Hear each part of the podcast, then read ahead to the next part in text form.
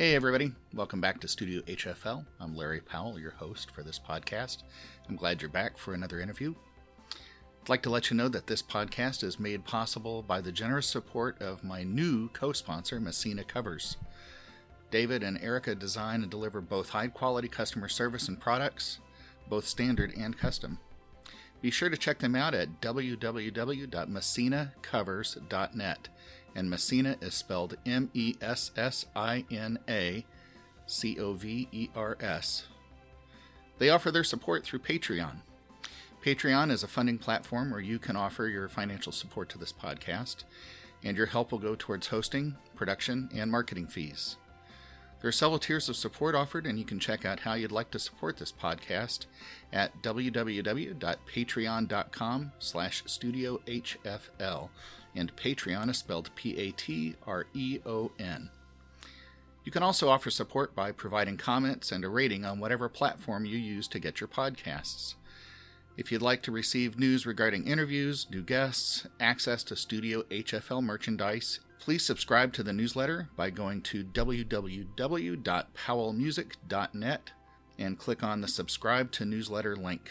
And of course, Powell Music P O W E L L M U S I C dot net. And now, on with the interview. I just spent the last three years with Alan. Yeah.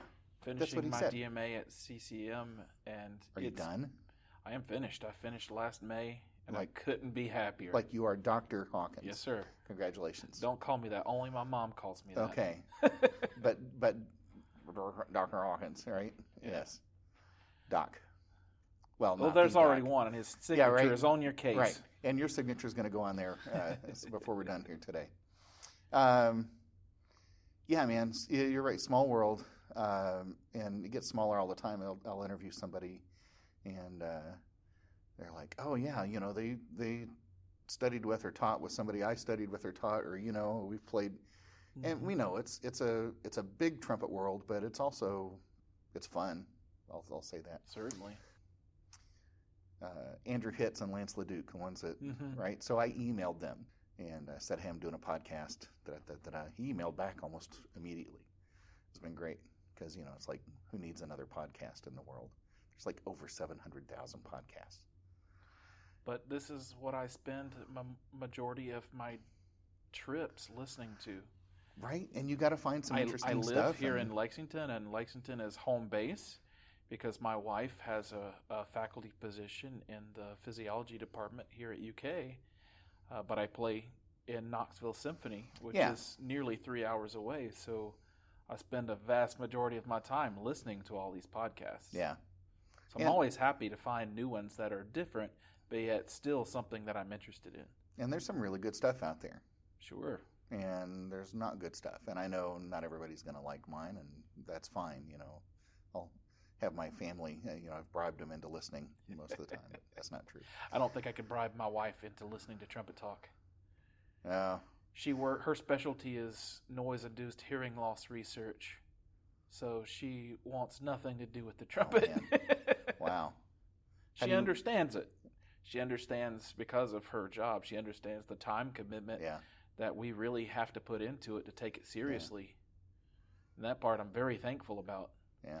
But that also leads to a lot of great conversations outside of what mouthpiece do you play, which I'm always happy to talk about. Yeah. Okay. So the funny thing is, uh, the three interviews I did earlier today, we didn't talk equipment at all. I mean, we finished That's finished. not surprising with Alan Siebert. It's not really surprising with Matt Anklin Although I know he really does promote Powell trumpets very oh, yeah. well. Yeah. And you, and just saying that, you promoted it more than he did. I mean, we never got around to, never got around to that. Man, they, but they, that horn that he plays is just fantastic. Well, there's a lot of great equipment out there. I want one. I just can't afford to buy one right yeah, now. Yeah. So you know what? Uh, I didn't do a formal introduction. Here I am. Today's podcast is featuring uh, trumpeter. Uh, well, you said not to call you doctor, but I'm going to call you, for the sake of this podcast, Dr. Chase Hawkins. And uh, welcome to the show. Glad to be here. Thank you. Round of applause in the back. Um, Yeah, so uh, I mean, people already got a little bit of introduction to some things. Um, I think maybe the most interesting thing uh, that you said before we before I hit the record button was uh, you've got a seven month old at home, Yes, boy or girl? girl. What's her name? Aria Isabella And Hawkins hyphen Velis. and you're in love. I could not imagine it differently at this point. Isn't it cool? It is amazing. Yeah. and I, you know, your your your priorities change drastically when you have kids and things that you thought were maybe once important in your career. You realize you don't have to have that to still have, you know, a big success in your career Hmm. because that all changes for you personally and what that means, anyways. But it's also kept me home a little bit more hmm because my wife works full time hmm and I have been the one taking care of her most days. Um, and that's something I never, you know, it wasn't that I never saw that coming, but it's just not something that I gave a lot of thought to. Hmm. But she's been pretty easy uh, so far. She's very lively, but she Mhm. also manages to keep herself entertained really well. And Does she Uh, enjoy your practicing around the house? no, she does not like loud noise at Yeah, all. Yeah. Um, and I was the same way when I was a little kid. My my family um, owned a construction business, Mm. and when they were home working on their equipment, the loud banging and welding and whatever they did in the shop, I just killed my ears. So I wouldn't have any of that Mhm, either. mhm. So how you working around that? Um, well, um speaking of Matt Anklin earlier that we were talking about, had designed this oh, the silencer. the silencer, and I've always hated the idea of practice mutes Right. because of the back pressure that you practice against. You start to get used to that, and then it's hard to play into the open horn. But that at least is the least amount of hmm of internal resistance that I've found from Mhm.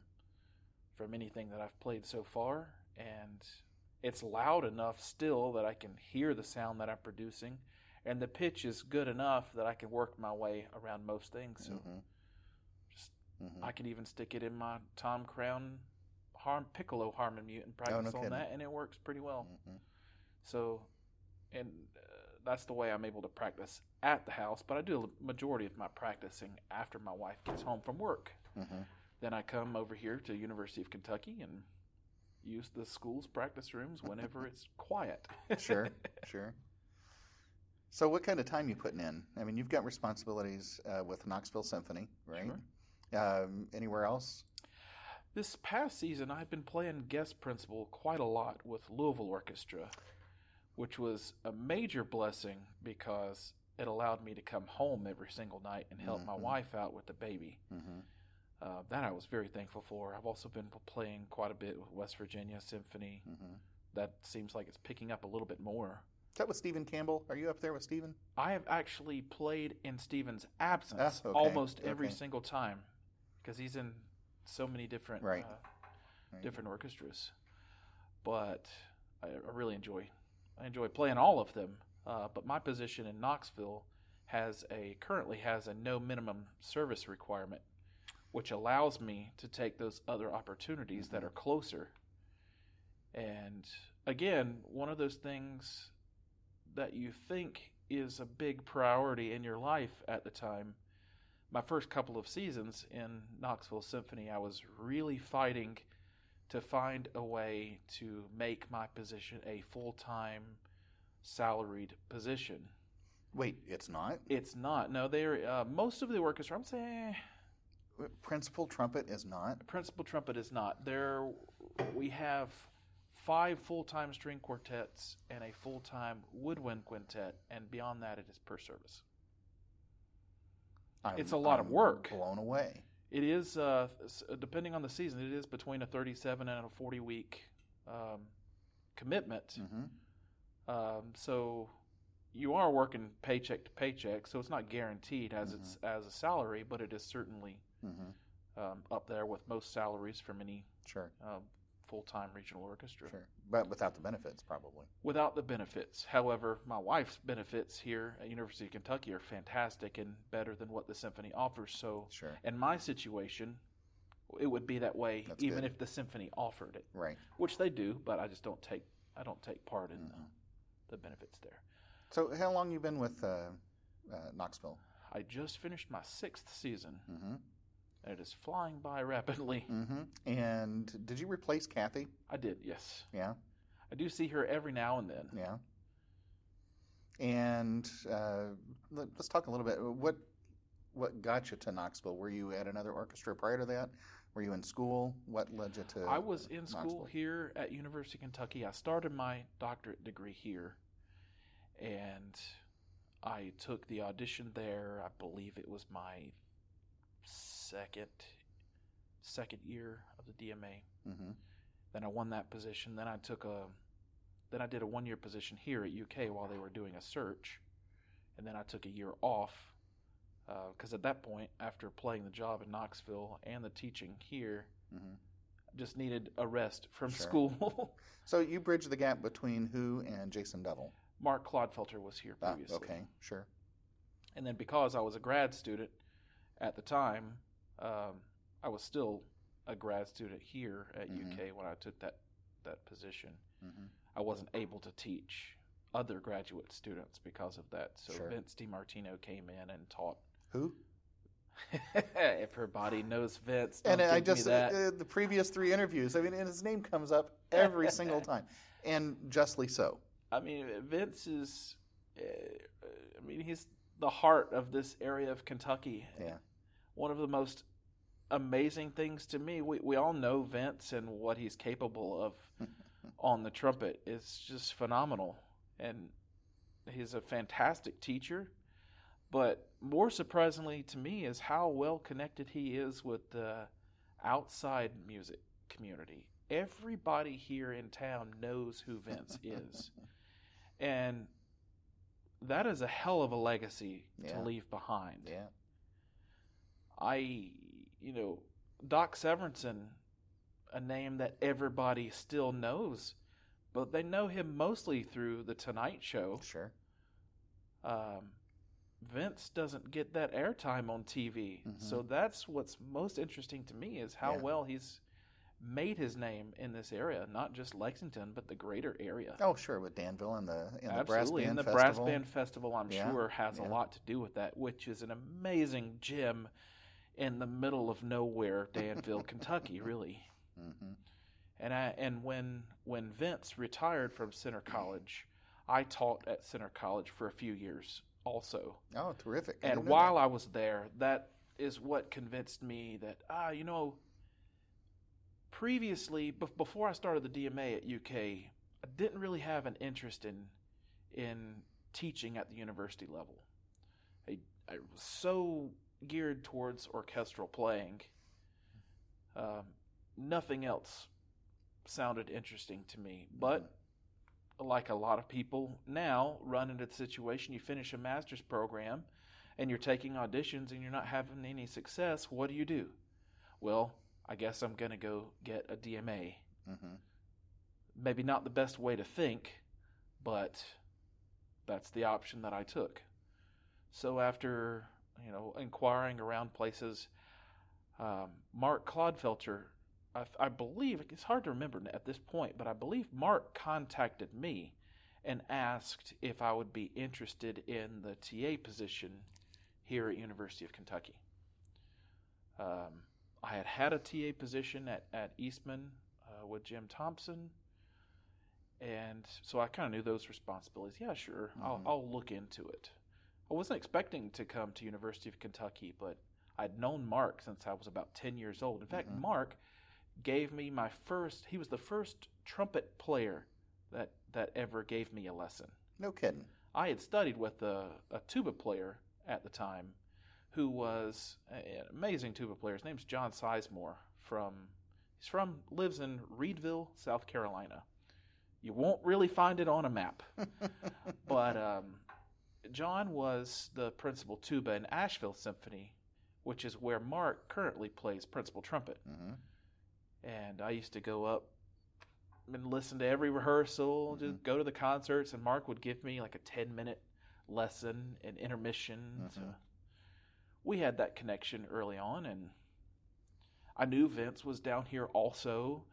Um, I knew Bob Sullivan was up in Cincinnati. Mhm. And, you know, uh, unfortunate situation, but um, now. But I knew Mike Tunnell um, Yeah. a little bit, who I got to know uh, much more closely after I moved to to Lexington.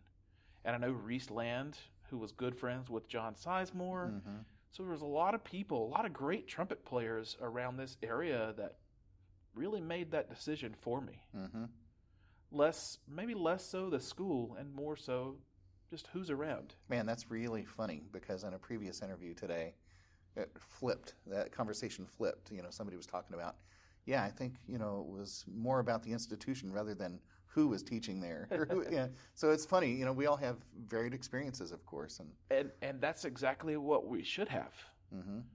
Um, we're not all attracted to the same things, and Mm-hmm. we all do different things. Everybody's priorities in life are Mm-hmm. different.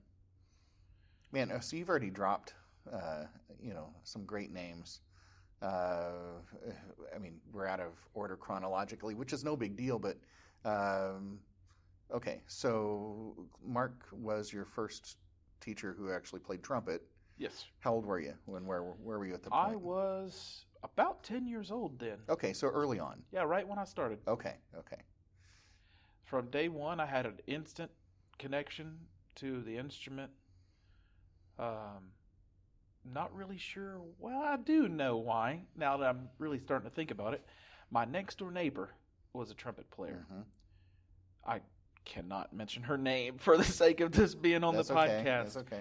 but But it she rhymes. wasn't very with- good. Okay. and now I understand why her parents used to make her practice outside Yeah. on a picnic table, which was outside of my bedroom window, and I could not take it. I knew then that it was not a good sound. so did you just take up trumpet to spite uh, her, Actu- or, to, I- to prove that? I, I really think so. Oh, that's hilarious. I I don't know if it was out of malice, but knowing me at the time, it probably was. Mhm, mhm. Um, out of spite, I don't think so because that summer that I started, we did go to the middle school and try out all of the instruments, Mhm, and mhm. the band director really wanted me to play the flute. He said, out of all of the instruments, that was the one that I was most naturally Were you able to get a sound play. on the flute? Yes, Oh my gosh, and that, that's that was the most difficult woodwind instrument for me. and it was definitely not something that I ever had an interest in. But I already knew what the trumpet was. hmm because maybe because of my next door neighbor, but I also remember seeing I remember seeing Wynton on Sesame Street.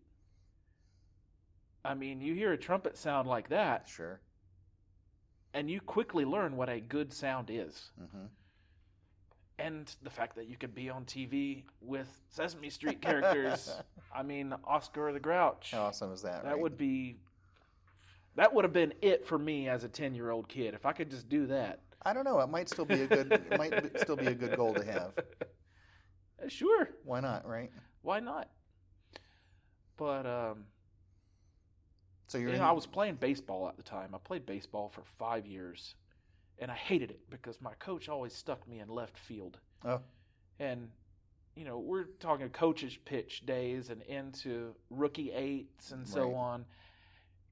Very few kids could actually hit the ball that far, Sure. so I'd I would be bored out of my mind Mhm. chasing grasshoppers, butterflies, whatever. And occasionally a ball would come rolling by me and I would have no clue. Coach would be yelling at me. He'd whack me over the head with his glove. So I very quickly learned not to like the game because of those experiences. But sure. all I want to do was hit. If that's all I could have done, maybe I would have stuck with it. But I was never really good at anything that I did when I was little. Um, I wouldn't say that I wasn't athletic. I just had no interest in Hmm. in really playing sports. I did, but it was not.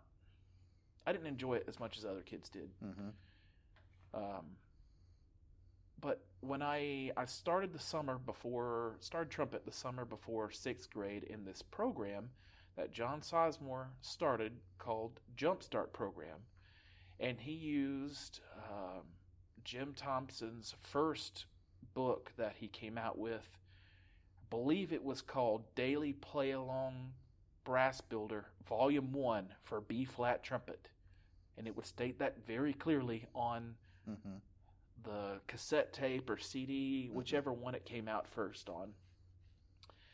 It was a yellow book. And there were four trumpet players that enrolled in this program.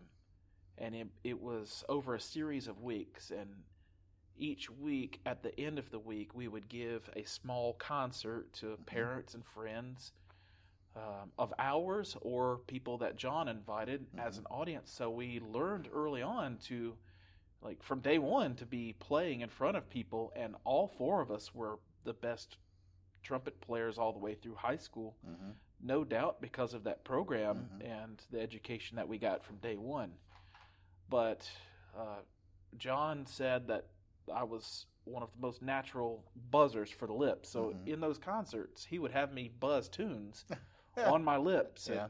i don't know what i'm doing but i believe as far as i can remember he was maybe the first person that ever told me that i was good at something Wow. and I totally ran with that. And from, I mean, even that summer, that first summer that we had together, I would go over and spend nights at his house with his wife and, and his two kids. Uh, his oldest son was a just monster trumpet player, hmm and he'd put together this collection of uh, first movement of Haydn, Hummel, and a bunch of excerpts when he was Mhm. 17 or 18 that would pass its way into any final round of an orchestra today. he no longer plays, doesn't play the trumpet anymore, but hearing him too practice, I would understand what a great sound is on the Mhm. trumpet Mhm. when I would go over to the house. And that summer, we would sit down and watch. I remember I'd only been playing the trumpet maybe two or three months, and Mhm. John asked me to come to the house. We're going to watch opera. What 10 year old kid has an interest in this? But he told me it was in German. And at the time, I was taking German in school. oh, okay. So that was an interest of mine. And we watched the ring cycle in a day. Oh my gosh. So basically 17 and a half hours Holy of cow. continuous opera. And his wife would, she was an opera singer. Uh-huh. Uh, the, she would cook dinner and lunch and whatever while we're watching this. And it was the Met production DVD, or I guess it was probably VHS at that point. Uh-huh. Uh, we watched the whole thing, and I remember being so captivated that it wasn't long after that I asked him if we could do it again. You're kidding. What 10 year old kid does this? I What what was it? Was it the production itself? Was it the music? Was it everything? It was, just everything. I, I, it's hard to separate it um, now. If I, I, I don't know, but I remember that being one of the first things that really made me understand that this is something that you can do for a profession. Mm. Because I'm hearing singing. I'd heard opera singers before, but I'd never seen it in this particular uh, setting. Mhm. And It was just incredible. And I had already read the the Tolkien Lord of the Rings Mhm. books. I mean, the story is so similar, and I recognized that then. So I would imagine that that probably is what kept my interest through it. Was that your first significant musical experience? As far as I can remember, I believe so. hmm Um, but when I, that's when I knew I really could do music for a career. hmm That but, soon. but that season, That that, soon after same picking the se- orchestral season, we went to. John took me to an Atlanta Symphony concert when Jim Thompson was still Mhm. playing principal there, and they did Pines of Rome. hmm And I remember walking him walking off stage to play the solo, and I turned to my teacher. I was like, "Is he sick? Where the hell is he going?" yeah. Right. And then I hear this just angelic sounds coming from backstage, and that was the moment Mm. when I knew that I wanted to play the trumpet. Simply because you could play off stage and people couldn't see you. That was it. So, did you put two and two together, Jim Thompson in the Atlanta Symphony, and the book you were learning from? Oh, absolutely. Yeah. Yeah, You he, knew- you he, knew that's who it was. he made that connection for me. Uh-huh. Um, and his son Chris had studied with Jim Thompson a little bit off and on, hmm and we went up on stage after that concert, and Jim entered or John introduced me to Jim. Oh my gosh. Jim asks me if I'm a trumpet player. Yes. And then he handed me, he had just gotten uh, a new copy of his newest book, one of the buzzing books. Um, it wasn't called the buzzing book. Oh, it's called Buzzing Basics. hmm And he gave me a copy and gave John a copy and said, do this. So I had, at John had an in, extensive collection of CDs.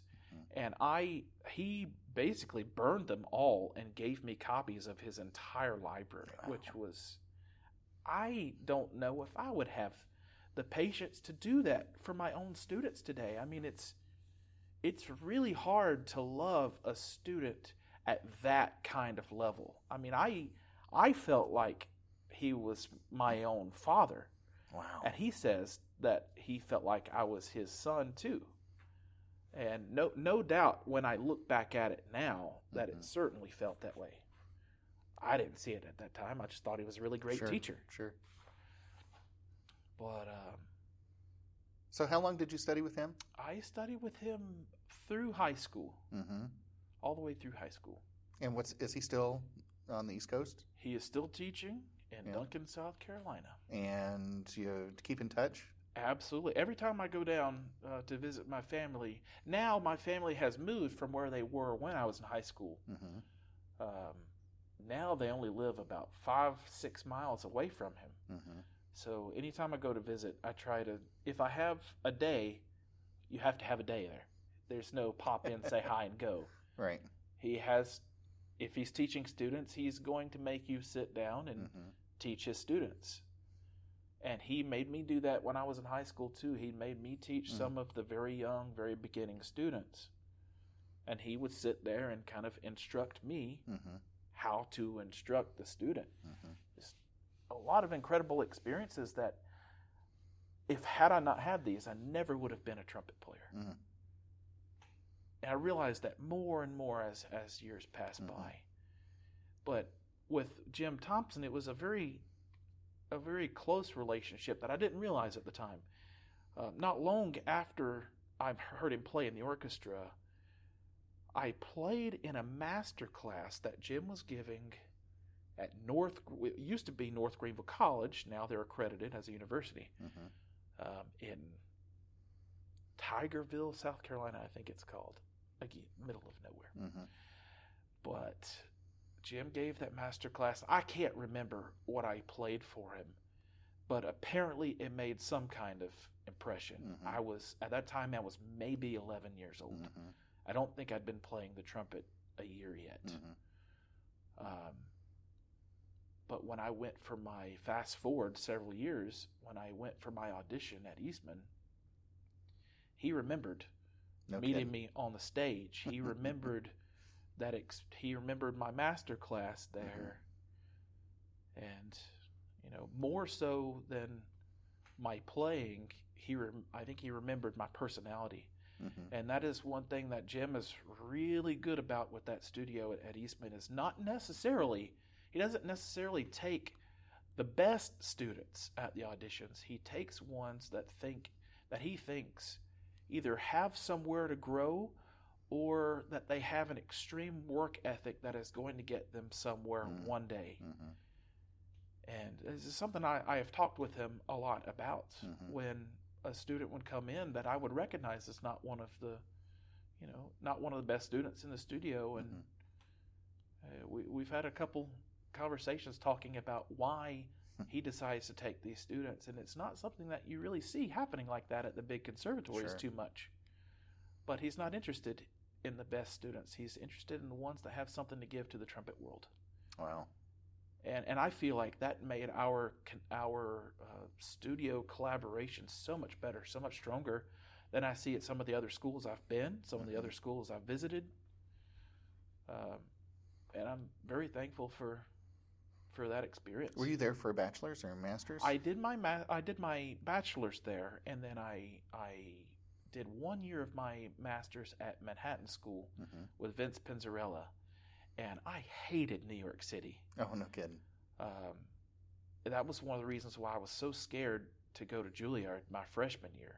I knew that New York City was not a place that I wanted to be. hmm I mean, my town that I'm from has like 300 people or something, really small. New York City was that was not going to happen. hmm hmm Uh, and that connection that I had with Jim already just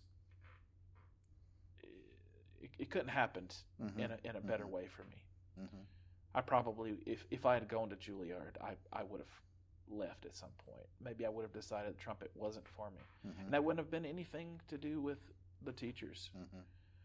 Uh, I loved Ray Mase is the one I would have studied with Mhm. there, and I knew Ray from North Carolina School of the Arts, where I went one year in Mhm. high school, and it just it, the city wouldn't have been the right experience for me at the time. So, So- I tried it again later, Yeah. and it was not the right experience for me. Eh, yeah, of course, I learned what what it's like to really live in the city and get to hear any type of music that you want to Sure. any night of the week. That was incredible. And, you know, I'm not exactly the smallest guy out there. Man, I love the food. Yeah. Any kind of food you want within Yeah. a few blocks. It's, that, that sounds like a place that I should be. Hmm. But uh, So where'd you finish your master's? I, I then I transferred it back to East Bay. Yeah. I did two more years there before I moved down to Kentucky. Think about your uh, the way that uh, John Sizemore, right, Mm-hmm. John, and I really wasn't expecting to talk about him so much, but he That's really has made Well, that big of I an impact in my absolutely. I mean, th- that comes through clear as a bell on that. I, that's important. I mean, that's obviously developed uh, who you are. Absolutely. as a player and a teacher. No, no doubt. Um, so, uh, did you ever? Was it Professor Sizemore or just Mr. Sizemore or? It was always Mr. Sizemore. Yeah. It still is Mr. Sizemore. Yeah. It will always be Mr. Sizemore. Sure. Yeah. Uh, so he and uh, Jim, uh, what are their teaching styles? I mean, and what's your learning style? Think about how they were they ones that modeled for you? Were they ones that you played along together a lot, or uh, what was that like? Are you an analytical kind of person? Do you want to know the nuts and bolts of things? What, uh, or did you just like go and were a sponge, just soak it all up? Maybe a combination of all of them. I think that depends on the particular mood that I'm in.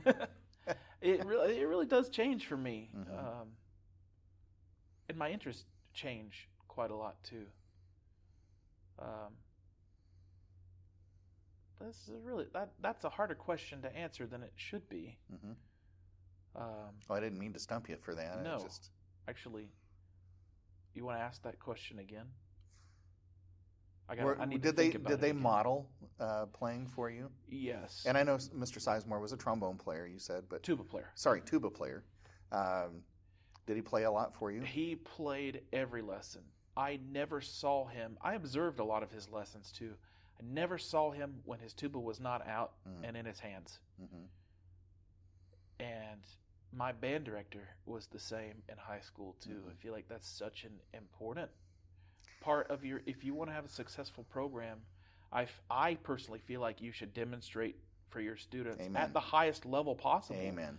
because most times the students have never heard a really great sound on an instrument if they haven't had some and a great sound is a great sound, even if you're a flute student. right? Exactly. Yeah, you can hear somebody. exactly and this is Yeah. one of the most frustrating things for me in the collegiate music education programs um, i mean even at some of the bigger schools Mhm. I, I, I like to ask people why they do what they do just out of curiosity and there are there's this common idea that music education students are aren't as good of performers as performance performance majors are. If I had my way to do with it, I would just demolish performance degrees. This is easy to say with from somebody that has three performance degrees, but it it's the one degree that we have that doesn't qualify you for any job out there right. at least with an education program, You are qualified to teach at the state level. You're qualified to teach at a university level uh, with certifications, of Mhm. course. And you learn other basic skills that are built into the program. You learn basic conducting skills. I mean, it's it's baffling that you can go through a music performance degree never having taken a conducting class or never having taken score study classes. Mhm. I mean, that, you know, at the conservatory, you don't, uh, most of them don't have core requirements. This should be a core requirement for any musician. Mhm. Learn how to be a musician instead of teaching you just how to play your instrument. Mhm. And oftentimes I find uh, performers think, the performance majors thinking that the ed majors are not as good players. And I've also heard music, edu- mu- music education students say, Well, I'm not good enough to be a performance major. And that just makes me mad Mhm.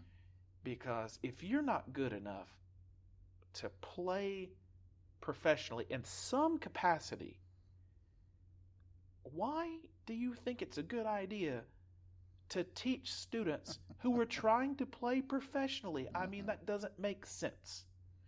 How do you teach somebody to do something that either you don't know or you don't under, you don't understand or can't do? Well, it brings a question of credibility. You know, I mean, if the students really thought about, you know, their middle school band director, high school band director, not being a great, you know, like, well, what are you saying? It's okay to be mediocre?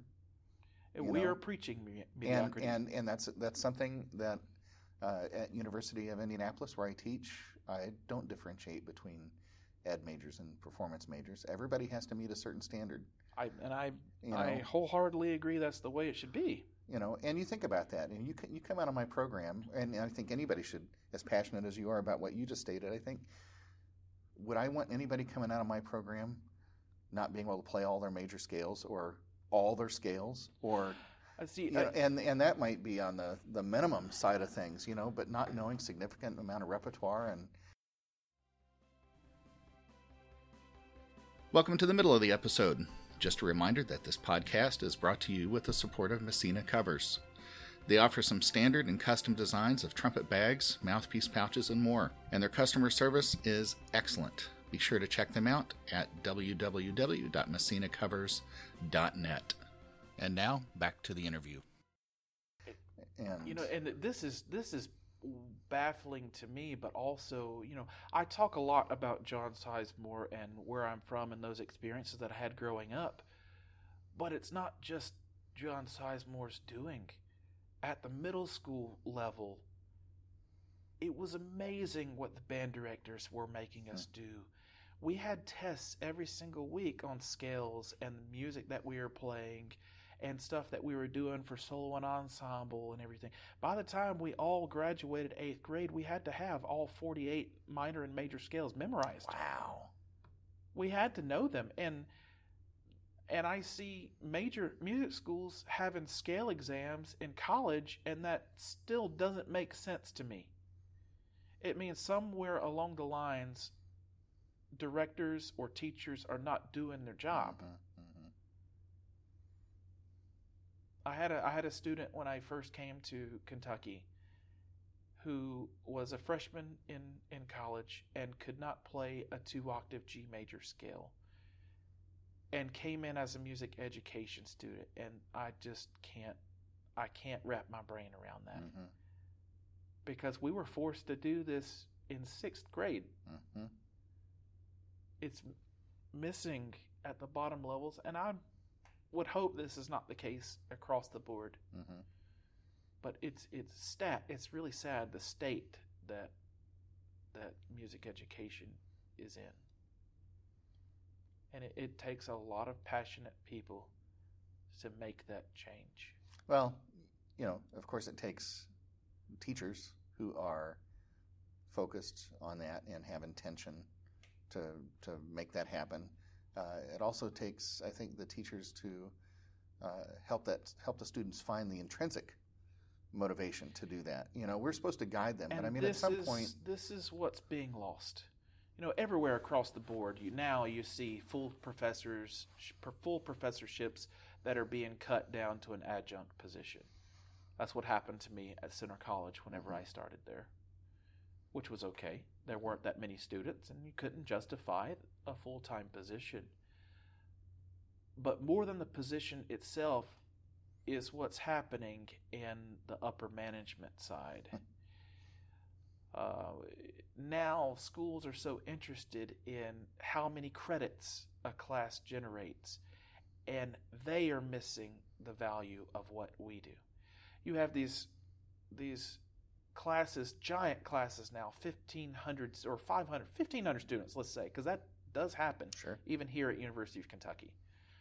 And if it's a three or four credit class, the that one professor, that one hour is generating 1500, 2000, you know, 3000, 4000 credits. It's just baffling that they think that a four credit lesson, one on one, is not equivalent to that because Mhm. it doesn't generate as much money. hmm And that's what we're looking at is what's on the page. the- Sure. Those statistics on the page. Well, and that that I think goes along with uh, the, the hiring of you got to have your doctorate yes. these days, but sometimes even with a doctorate, you're in an adjunct position. And I recently inquired about an adjunct position. One of their first questions was, "Have you finished your doctorate degree?" so, if you have your doctorate, you have a two or three hundred thousand dollar equivalent degree. Mhm. If you have gone to conservatories, Mhm. and you're being asked to teach a position that may generate $5,000 a semester. We really have to stop that. Oh, but they're saving so much on benefits, and you know Oh, what? I sure got to be are. careful not to criticize too much because I'm an adjunct at a at a And I have done it too. You know, And But I'm not saying anything that has not been said before by hundreds and thousands of other Of- people in my of position. So it's not a slam on my particular university. Um, I'd like to keep my job. Thank you very much. Uh, I'm glad feel I'm in free to control of as the edit. of this as you want to. I'll put some music from Disney. You can cut in all of that if you want to. Yeah. I, I get No, it. I'm I'm not going to cut. I, mean, I think some of that's valuable, and you know, uh, I think a lot of people need to be made aware of this. Although they're living under a rock if they're not aware of the adjunct situation in a lot of places now. So you and I were talking a little bit before the tape started rolling Yeah. about doing something different, Mhm. which is what you have done, are currently doing Yeah. with this podcast, and uh, talking about you know how things have developed with me and other interests, and how things have evolved in my musical career and education. Well. Um, I've now started doing, uh, really trying to figure out how, again, how to do my own thing, Mhm. what's not being doing and being done. And Ed Carroll at the Chosen Vale Mhm. Institute in New Hampshire has that uh, that program has has really changed my life as a person, um, as a trumpet player, and just how I think about things and and it- maybe not not the program itself, but being around so many great trumpet players, great teachers, very influential people, and great students uh, from all over the world who Mhm. do radically different things.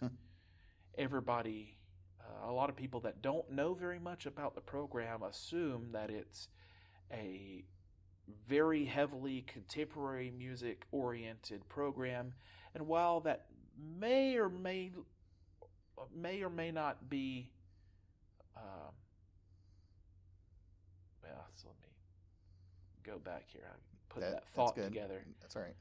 that's Edit. not entirely the whole focus of the program although there's a lot of people that come there with the interest of playing contemporary Mm, music mhm. it's not all about squeaky door music there. You, you get students who are Mhm. still uh, learning and performing Haydn, Hummel, Arutunian, any of the standard concertos, Mhm. all the way through things that were just written the day before. Which not all contemporary music is that way. That's just the way somehow it's been perceived. I, I've talked I've talked to a couple board members um, and some orchestras that I have played with in the past who still consider Mahler, Strauss, Schoenberg, Stravinsky as new music. And that's really surprising when we're talking about a hundred years later. Right. Um, but what that program has done for me has helped me figure out how do you push your boundaries beyond what you're doing at that moment.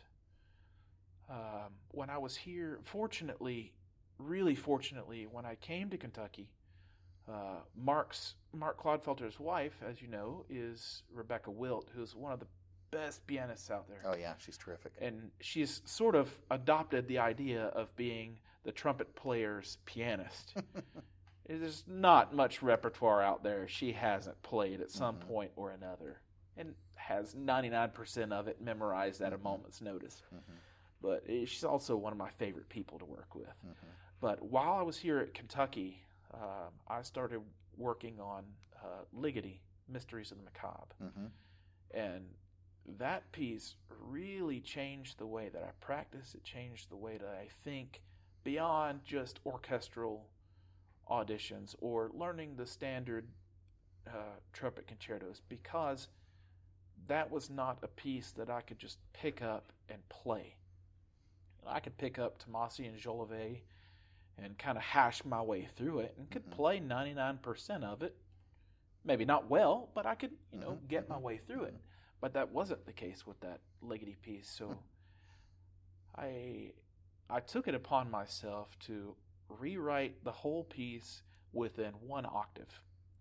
And that's when I realized where the melody lines actually go in that particular piece, and I started hearing the piece. Mhm. But when they are uh, dispersed over an octave, two octaves, or Mhm. greater, Mhm. it's easy to miss that. That really helped me learn the piece. Mhm. And when I could hear where it's moving within an octave, then the leaps were no longer a problem, Mhm. just a navigation to the next note. And then things really started to come together, but I got to learn that piece with Rebecca here in Mhm. Kentucky. Mhm. We spent a lot of time working on that together. And that was the first time that I had worked with her on a piece that she was learning. We had a really great time Yeah, together and yeah. she, you know, she's amazing, but she had to play a whistle in there. She brought in bongos and it's written for Mhm, percussion mhm. parts. Um, and when we took that to NTC, I was a little bit worried about the percussive parts that it might be against the rules there. Uh, because as far as I know, I don't think anything like that had been done Mhm, there. mhm. But it, it seems to be that if the pianist is playing it, Mhm. then then it works. was all good. Uh, but I took that p- after NTC. I took it to Chosen Vale. Well, how did NTC summer. go? How was that performance? I did win. Oh, um, congratulations. The first place. I was not expecting to. There, the the other two guys that were in the finals there were just incredible. I actually thought Alex Wilson was there, who's become a really close friend of mine now. Mm-hmm. Um, he played uh, the Höhne Slavonic Fantasy and just nailed the crap out of it. And I was I was standing backstage, listening to it, and I was like, I'm I'm so happy for him because he Mhm. totally just blew this out of the park. He Mhm. won it. Mhm. I was just happy to be there. you know, I, I had gone the year before and played Tomasi, and I didn't make it to the the finals, but I heard the guys that were in the finals, and I could kind of see and tell maybe what I needed to do to try to get to the stage. Mhm. So just the fact that I, uh, oh, sorry, I skipped a year. I played Tomasi the first time and then figured that out. And then I took Jolivet Concertino the next year. Um, but my goal was to win that year. I Mhm. managed to get in the finals and I was really happy. But I didn't win. Mhm. I got second place, which I was really happy with. Mhm. But that wasn't the goal that I was trying to reach the whole year. And I didn't necessarily feel let down, but I didn't fulfill that goal. So I actually put a blast out on Facebook. You know, what are some of the craziest pieces that you know for trumpet and piano? And I believe it was Brian Shaw that suggested the Ligeti piece. Mhm. I'd never heard of it before, and so I got it and stuck it in my filing cabinet because there Mhm. was no way I was going to be able to play that, and that was very true at that time. hmm But um, when I went that year with Ligeti, I really didn't care. I'd made it to the final podium, and I was really happy with that. Again, yeah, I was very Mhm. happy with that, but I didn't care what place it got. hmm It was the first time in my life that I ever really, truly believed that. Uh, and maybe that's why the performance went better, because that wasn't getting in my way. hmm Maybe my attempt at winning the second year with the Jolivet, maybe that totally just botched that performance. for Yeah. Okay. So let's let's stop and talk about the competitive aspect of this for a second. I mean, if everybody's playing the same piece, yes, then it's apples to apples. it is. It's such a subjective thing. I mean, objective, sure, if you miss notes or miss rhythms, or that, but it's such a subjective thing otherwise to score people when they're playing separate mm-hmm. pieces.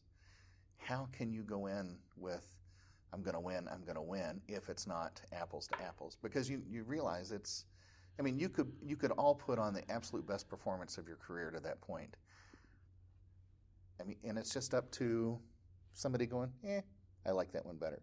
Or, you know, I mean, it's it's you get where I'm coming from Mhm. on this? It's not it, It. It's not America's Got Talent, that's for sure, you know. I mean, No, but how do, I mean, how do you answer that question even really? well, I don't know. Maybe it, let's say Because it was is a no- rhtorical question It, maybe it is, or just just to think about that. no matter what you're playing, it still has to be in time, in tune Yeah. with the good sound. Well, and I guess maybe the reason I asked that question is so there's no real reason to, to think about, I'm going to win, I'm going to win. The focus you had was, I'm going to go in and I want to play my best, right? I, I just wanted to do something different, Okay, but you, which was the just it. very beginning of this conversation. But, but you're, you're, uh, you're obviously, I don't know if you're a perfectionist, but you went in with an, obviously an intent to play extremely well. Mhm. It's a better focus than win, win, win. I well, certainly, I mean, because my focus that whole year was not to win, it was just play well. hmm And how different was that that piece? Had anything been done like that before? As far as I know, no. But funny that that same year, Jens Lindemann had a student that I don't remember who the student was because I didn't see his prelim performance. Also had a student bring the same piece, hmm um, and I'm I'm no doubt if you bring a piece like that to the competition, it's going to be a very serious player. hmm And I'm sure the performance went well. hmm Um, I did, however, do a little bit of choreography with with that with the Ligeti. Um, not a whole lot. I threw a mute, which most people is how they know that performance or the video on YouTube hmm from throwing the mute. And that was, I think that may have been Rebecca's decision, but somehow it came to be. It's not in the piece. And now that we look back on it, maybe it shouldn't be Mhm, part of the mhm. performance. But at the same time, uh, that extraction, Mysteries of the Macabre, is uh, an extraction of three separate arias from Ligeti's opera, The Grand Macabre. Mhm. So you are an operatic character. So we were working on making a character, not just playing some other trumpet piece. hmm That was the whole goal for the whole thing. Is just just be a musician, be an entertainer, be a theater performer. Think back, beginning of our conversation, and listening to 17 plus hours of Wagner. you, you became that operatic character. And I, You know, I it mean, was, it was strange because every performance that I gave of that Ligeti, something always went wrong. It was, and I don't mean how I played the trumpet because, you know, obviously when you play a more difficult piece like that, you take a lot more risks in every performance that you give. But always something that something happened that shouldn't have. In my first performance of that piece was on a brass area recital at University of Kentucky. Um, the E flat trumpet. I played it on E flat trumpet, which I've had conversations with both uh, Brian McWhorter, who was the first person I encountered with that piece on YouTube. Just amazing uh, video, and amazing performance. But also with Håkan Hardenberger, both of them are radically different. On uh, Håkan especially is an, an extreme purist. Mhm. Um, if the p- part says trumpet in C, particularly with modern pieces, then you play it trumpet in C. Well, at the time, I didn't feel like I had the physicality to play it in Mhm. C. Um, but that summer when I went to Chosen Vale, we had a he was there, Mhm. and we had quite a long conversation about that piece and how it came to be a trumpet piece because it's originally written for voice. Mm. And uh, I I got torn a little apart a little bit for playing it on E flat trumpet, and I totally understand where he's coming from because it is a very different timbre. Um, and maybe the C trumpet with more has more resonance. Maybe that is more closely related to the voice. I just realized I know this piece. There's a soprano that sings this piece. Barbara it's with a Hannigan. small uh, chamber orchestra, and there are effects. You see the effects in the percussion, you know, wadding up newspaper and and all this uh, sort of shtick that goes with it. That so that's the original that's for voice. the original. Oh my if, gosh! If anyone out there has not seen Barbara Hannigan's performances Which is of spectacular. Ligeti Mysteries of the Macabre, yeah. it is worth the experience. So you Every played that on trumpet? performance she does is Oh. entirely different. She is a different character in every performance. She directs some of the performances, not all of them, but they're all so uniquely great and so different from one to the next. It's amazing to see how one performer can have so many ideas with the same piece from performance to Mm. performance, and they all are great hmm for many different reasons. hmm It's and, and a performer at that level. It's incredible to see them growing with the piece continually. hmm And when you see people that are that invested in contemporary music, especially like that, you really start to appreciate what they're doing. What we were talking about when you hear a, a great performer play something, it sounds like a great piece. You get so excited. You're going to go buy this piece. hmm And I've been in performances where I've thought, oh, I've got to get this. This is really great. Then I go get it, and I find out actually the piece is kind of garbage. I hated it, Yeah. but that performance really made me Yeah. enjoy the music. So I think a you know a lot of people's exposures, first exposures to some of the more avant-garde repertoire, may be the reason why they think they don't like something. But because of um, when I took that to Chosen, that Ligeti to Chosen Vale, this was summer of 2012. Is this right after NTC? This was right after, just a few months Okay. after NTC. I didn't really know the piece at NTC. I didn't really know it when I went to Even with all the work you had put in prior to that? You know, I, I wished I'd had another year on it. Mm. Uh, I would have felt a lot more secure. I, I think the performance was about as good as I could do at the Mm-hmm. time.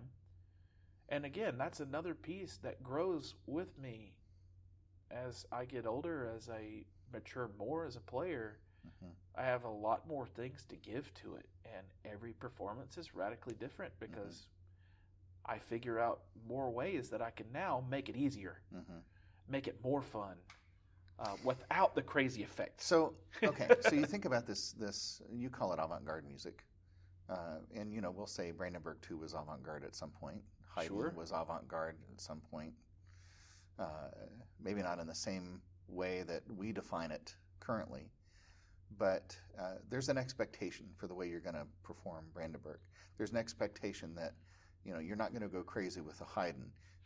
You know, cadenzas might be or ornamentation might be different. Well, we have that beautiful avant-garde cadenza by Karlheinz Stockhausen Yeah, for the so, Haydn. Right. So you know, uh, but that's just the cadenza. I mean, what if you went crazy with the interpretation on the tune itself? You know, and I think you'll probably take more flack from string players than you will Well- from trumpet players. Yeah. But my my thought is, you know, you're talking about taking the lig- and performing so many different ways in that. It's like, what would happen if you took the Haydn or the Hummel or Arutunian and tried to put a different angle, a different slant on that, a different voice on that? You know, I mean, you're going to, first of all, you know you're going to get backlash from the trumpet community, Sure. But doesn't mean we shouldn't try that stuff. Or maybe, you know, I, am I mean, who I'm are we digging to a judge, little bit. really? But until you know, how are those pieces played in 1796 or I 1803? mean, we're not performing on keyed bugle. no, We're so it's playing in- on B flat or E flat, right? right? right. So we're already making a, a a- choice to do something slightly different, right? Mm-hmm. But you know, how far how far do we go? You know, you'd play a bucket mute on a flugelhorn to play the second movement of the Haydn. You know, I mean, could could just I'm being maybe ridiculous a little bit, but why not? you never know, really. And, and this is what's going to cost me my job. They're going to think this guy's nuts, and you know. Uh, but but get I'm just if you I'm have the right by performer that can convince Right. people that something is great, who knows? yeah. I don't think we can say what is right or wrong. Only what we think is good or bad. hmm And good and music everybody is good music. has a different meaning, a different relationship with sound. Mhm. So there is no right or wrong answer. So what are you working on these days, solo wise? Well, Anything- actually, currently, um, tomorrow I catch a flight uh, tomorrow morning to Sydney, Australia. hmm I I'm doing a recording of Brendan Collins' new E flat cornet uh, concerto for brass band. Uh, we are recording with Pacific Brass in Sydney under direction of Ben Crocker. This, the band is fantastic. I'm really Mhm. looking forward to this experience. But uh, that recording is going to be done through the ABC, the Australian Broadcasting Corporation. hmm And as far as we know, this is the first uh, recording that ABC has ever sponsored for uh, an Australian band to record Australian music. hmm Uh, Brendan is from uh, Newcastle, Mhm. uh, originally just north of, of Sydney. And just uh, this earlier this year in January, I released my first solo CD, which was all of Brendan Collins' uh, music, current music for trumpet. hmm And out of that process began this work for E flat uh, Mhm. cornet. Before you go any further, self-produced or what label? No, how, it, it's, how can people get a hold of this if they want it? It was recorded, or it is available through uh, Parma Recordings. Mhm. Um, actually, the, the label is Navona Records. They're an imprint label, Mhm. uh, imprint record label under Parma uh, umbrella.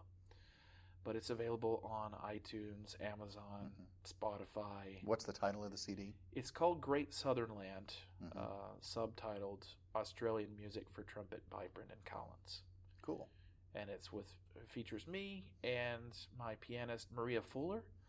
Uh, there's also three tracks on there that feature an additional solo voice, one for two trumpets, uh, double concerto uh, with my good good buddy Andy Lott. And What a hack. you know Andy very Yeah, well I up in do. Indiana. Um, and in fact, it was Andy that introduced us, Oh, I no kidding. think. Oh, yeah, in back in San San- Antonio. Absolutely. Yeah. And uh, there's a, a piece for trumpet, violin, and piano um, with uh, my great friend and former concert master, Gabriel Lefkowitz, who is now concert master in Louisville Orchestra. So I still get to see him every Oh, now and then cool. when I play Yeah. the orchestra.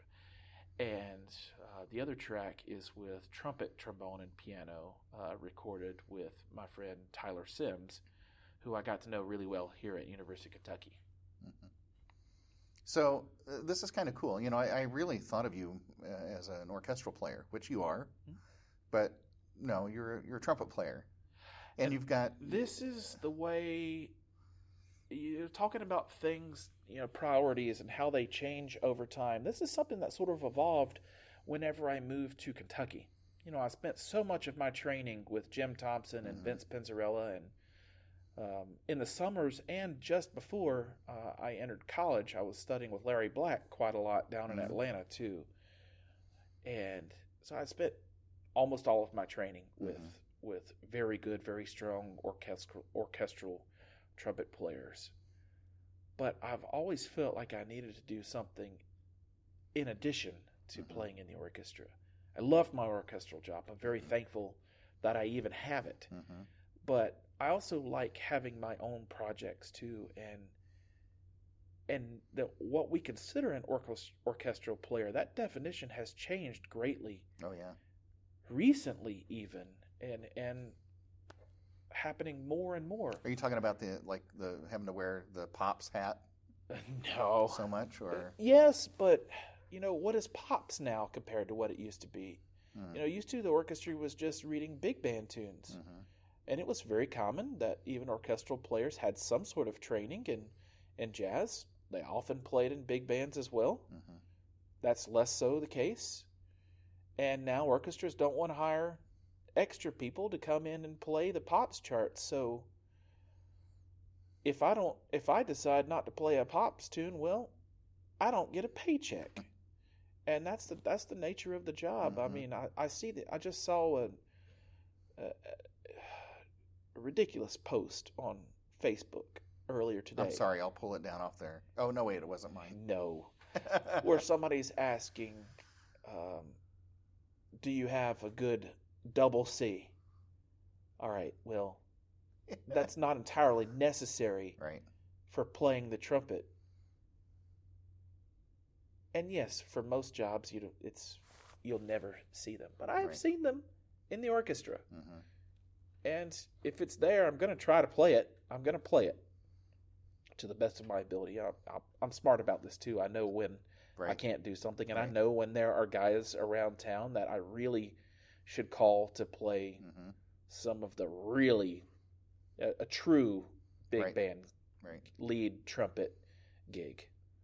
You know, I've always been one that's had may, maybe a, a more natural ability of playing higher on the trumpet, hmm but I would never call myself a, a lead trumpet player because yes, you can play high, but do you play the right styles? Can you Mhm. really, like it's called, lead Right. trumpet? Can you really lead the band? Mhm. That's not a position that I really see myself in.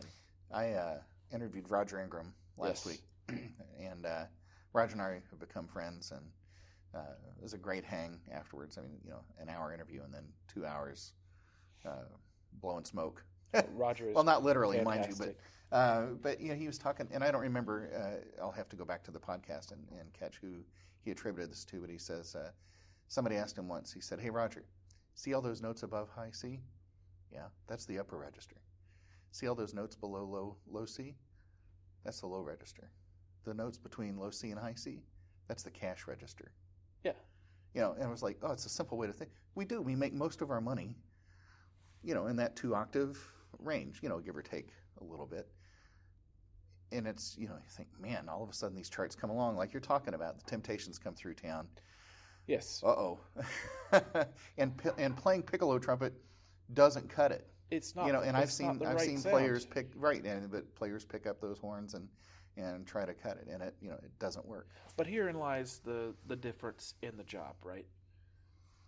Most orchestral players that get the pop tunes, most people use a C trumpet to play most of those gigs. I am not that way. hmm If it's a true B flat part, I'm going to play Mhm. B flat trumpet. Well, that's nice to hear. It's a different sound. It's Mhm. a different character. It's a different feel, and you have, uh, to me, B flat trumpet has a lot more colors in the sound. It produces a, Mhm. a thicker set of overtones than a C it's trumpet. It's nice to hear you hear you say that. We did a, an all John Williams concert uh, not long ago. One of the orchestras I play with. So I told the guys on all the charts that are B flat, we're going to play B flat. All the charts that are C trumpet, we're going to play C. Otherwise, why did John Williams or his orchestrator put it for that keyed instrument? You know, I think, man, B flat trumpet. Oh, it's right in the overtone series also of the trombones. And if you've got an orchestra where the guy's playing B flat tuba or gal is playing B flat tuba, it lines up beautifully, and the horns line up great. You know, now C trumpet, still going to line up with the horns and a C tuba, but you miss that that blend with the trombones. But it has a sound. You know, you think, okay, but it's only a whole step. Yeah, but there's a sound, right? We have all of these instruments. How many? God, how many different types of trumpets there are there? All of these, I don't know. We got plenty Color of time. palettes. Let's talk about it. and yet we keep wanting to paint with just black and white. So I, I, I try to use more appropriate instruments when it's possible, and Oh, it's nice to hear you say sometimes it's harder than it would be Mhm. otherwise. But if it's not the right sound, well, it's not the right sound. Mhm. But also, a lot of those charts are way more difficult to play on C trumpet physically. Hmm. You don't have to work. I I feel I don't have to work as hard on a B flat trumpet than I do on a C trumpet. Why you're making really making your job harder and don't realize it. Mhm. That's not always the case, of course, but on a lot of those tunes, you're doing a whole lot of stuff that's in E major on C trumpet or F sharp major on B flat trumpet in a majority of these pops tunes and you know that probably weren't originally written for the orchestra and it's just mainly so the strings can play in E major. It's a Mhm. great key for strings. Sure. Let's make their jobs easier. That way we can just live with it. Yeah. Yeah. so let's just get comfortable playing an F sharp major. Why not? Isn't that what we were supposed to do when we were learning our scales and all that sort of thing? And sure. learning I our mean, it is one of them, and- right? Yeah. Yeah. So, um, you've been subbing in Knoxville, or sorry, you've been subbing in Louisville. Yes. Um, Terry Abrams is music director. Is that right? Teddy Abrams Teddy is there. Sorry. yes. right? And And as far that going? as far as I understand, I believe that Teddy is the youngest um, current conductor in a full time ICSOM orchestra. Mhm, Do you believe so. mhm, Teddy's really great. I, I've really enjoyed my experience working with him. mhm. He, his uh, his musical knowledge and his training. I, I believe, I believe that he is a student of Michael Tilson Thomas, Mhm. and uh, I, I, Tilson Thomas took him as a very young student too, and kind of nurtured him in his entire development as a conductor. Um, Teddy is he- is one of the most clear conductors to follow. You know exactly where Mhm. his beats are going to be, but beyond you know what he's doing with his hands, his, he, the way he describes the music, the way he knows exactly what sounds he wants to hear. I mean, that's what you want from a Mhm, conductor. mhm, I mean, the guy's the real deal mhm. who just happens to be really young. I'll be really interested to see where he goes from here, if he stays in Louisville, if he goes somewhere else, um, if he has the desire to go somewhere else. I'm Mhm. sure he probably will. Mhm. Um, and it only has a lot of room to grow. They recently had a audition for principal trumpet Yes, they did. and uh, failed. Is that right? Is that how they classified it, or as a failed search, failed audition? No, they did end up hiring somebody for that. I didn't realize that. They well, there were two auditions. There was one audition back in September, and they did not hire anybody for that. Uh, that was was that second or third? that was for principal, Oh, that was and then they had another principal audition in April. hmm That audition did not go my way. you know, you have you have these days where Mhm. it's just no matter what you do, it's not your day. Right.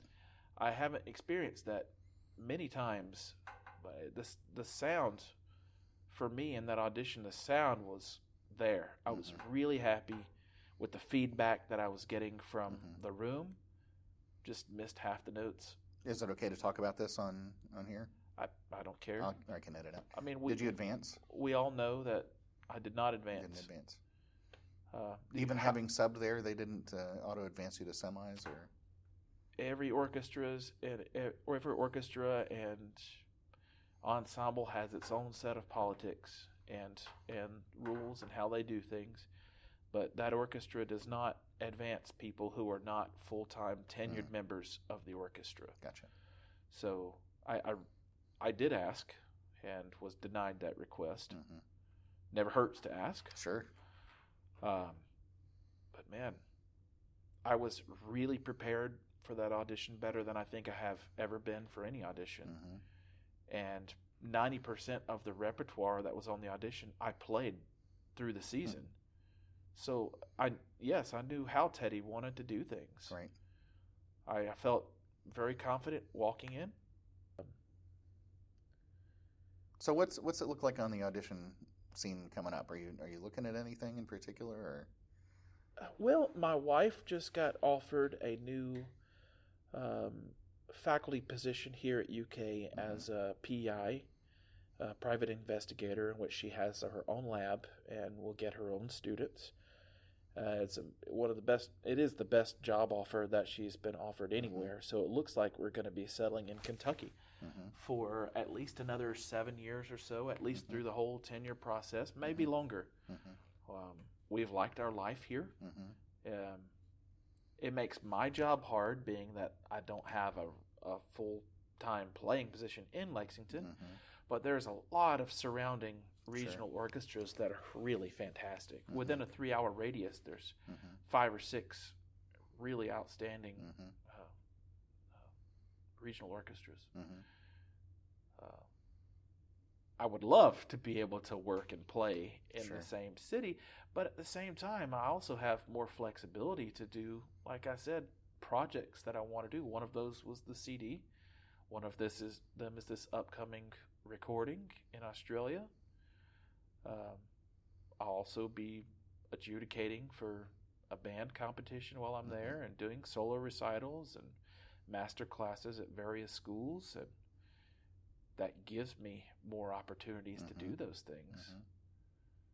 Um, I can't imagine that uh, things aren't going to go well. I mean, you know, I, I sit here and I listen to you and I, I see and hear uh, the, the passion that you have for this. And I, The- don't. the- I don't think any of my students that I've ever had will tell you I'm not passionate about it. I talk the ears off. I'm really good at that. yeah, well, eh, but you know, I think um, I, I just can't imagine that things aren't going to go your way, and whatever that way is going to be. well, maybe they and already have. about, but you, you're and you're talking about uh, doing something different to to help define who you are. Uh, maybe not define who you are. Um, to give you a niche Sure. to make you just different enough. Um, you know, I think uh, we've talked about you know Jason and what he's doing with the Mhm. Baroque uh, program. and I was a part of that program here as well. hmm Um, and I every now and then I still come back as an alumnus of the school and Mhm. play with their Baroque trumpet ensemble.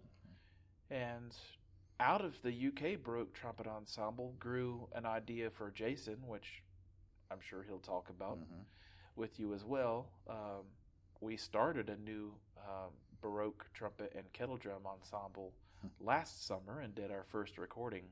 Is for that the one with John Foster? It is with John Foster, Um, who is I- one of my favorite people so that I John, have met. John and Vinny came to UND and did their Sound the Trumpet Yes. program, which was spectacular. Had him over to my house for dinner and got to know John. Of course, Vinny was my first teacher, so I've known Vinny Oh, I for, didn't know that. for, for ages. In fact, here at UK, I remember he, his studio used to be across the street Yes. and up, up those steps. Uh, so I did a little tour of the building before when I got here today, just to kind of bring back some Yeah. memories. Probably hasn't changed much. Uh, uh, no, it's still the same old crappy, uh, crappy building. Uh, but John, uh, what an amazing musician, and what a super nice guy. Absolutely. But you know, he gave me a couple of CDs, and of course, I threw him. I, my car still has a CD player. It tells you how old my car is, and uh, listen to those. And one of those was with the uh, the UK uh, Baroque ensemble, Mhm. and with with the drums on there. Um, man, fantastic stuff. Just really great. So, congrats on that recording. That Appreciate was it. that was really good. Uh, but John. Um, I interviewed him as well, and you know I'd love to get over his to his uh, Aust- Australasian Trumpet Academy Mhm. uh, at some point. Uh, won't happen this year, but um, you know, and there, see, he's doing something unique and different. It's not just playing and not just teaching, but he's he's doing something that sets himself apart. And uh, uh, yeah, so man, we could go forever. This is what I tell everybody. It's like seriously, we could sit here and chat forever. Um, but if we cut it off here, Uh, it just means that we get together at another point and pick it up and talk about more stuff. Sure. And we didn't do it today. We didn't talk equipment, and we're not going to start. I Okay. am a Yamaha artist. Oh, I man. Play almost exclu I'm just kidding. No, but I am a Yamaha artist. But doesn't. Yep. No, that's great. That, that, you should absolutely put that shameless plug in there for that that company. You just did. Oh, you can edit that out. We No. didn't talk about equipment, but yes, I am a Yamaha artist, yeah, and I play Toshi mouthpieces never heard of it. mostly because they have a cool looking turtle on them. That's about it. That's about it. That's all right. So, hey, uh, thank you so much for sharing everything you did today. I really appreciate oh, it. I, I, I love I've enjoyed candid this. conversations. Yeah. too. Well, and and you know, it, it, that's that's the cool thing is uh, sometimes you make yourself a little bit vulnerable by sharing certain things, and and I think that's I'm what- not afraid of that. yeah, but That's who you man, are. that's exactly, and that's I think what people would appreciate. That's what I appreciate is you know you're giving me a, a, real view into the life of Doctor. I wish I could. Hawkins, I you know. wish I could explain some of the things that I was sort of getting at, and then getting distracted from. Yeah, well, But you know, that, again, we're gonna we'll we'll get a chance to come back to that because Sure. uh, um, maybe I'll have you come up to Indy at some point and do a master class up there I would for me. love to do that. I, th- I think that'd be great. Kids would love it. Would love So. to do that. Man, all right, we're gonna uh, finish it right there. Thanks again, and uh, thanks for being part of Studio HFL. Appreciate it. Thanks for having me. Thank you again for listening to today's interview. I hope you enjoyed your time here, and please come back for more interviews. Be sure to share the news of this podcast with friends and colleagues and give me a rating on whatever platform you get your podcast from. Thanks again to Messina Covers for co sponsoring this podcast. Don't forget that you too can be a supporter. Check out how at www.patreon.com slash studiohfl. And one more reminder that you can sign up to receive news via email regarding new episodes, merchandise, and more by going to palmusic.net and clicking on the subscribe to newsletter link. Thanks again for listening, and I hope you come back for more great interviews.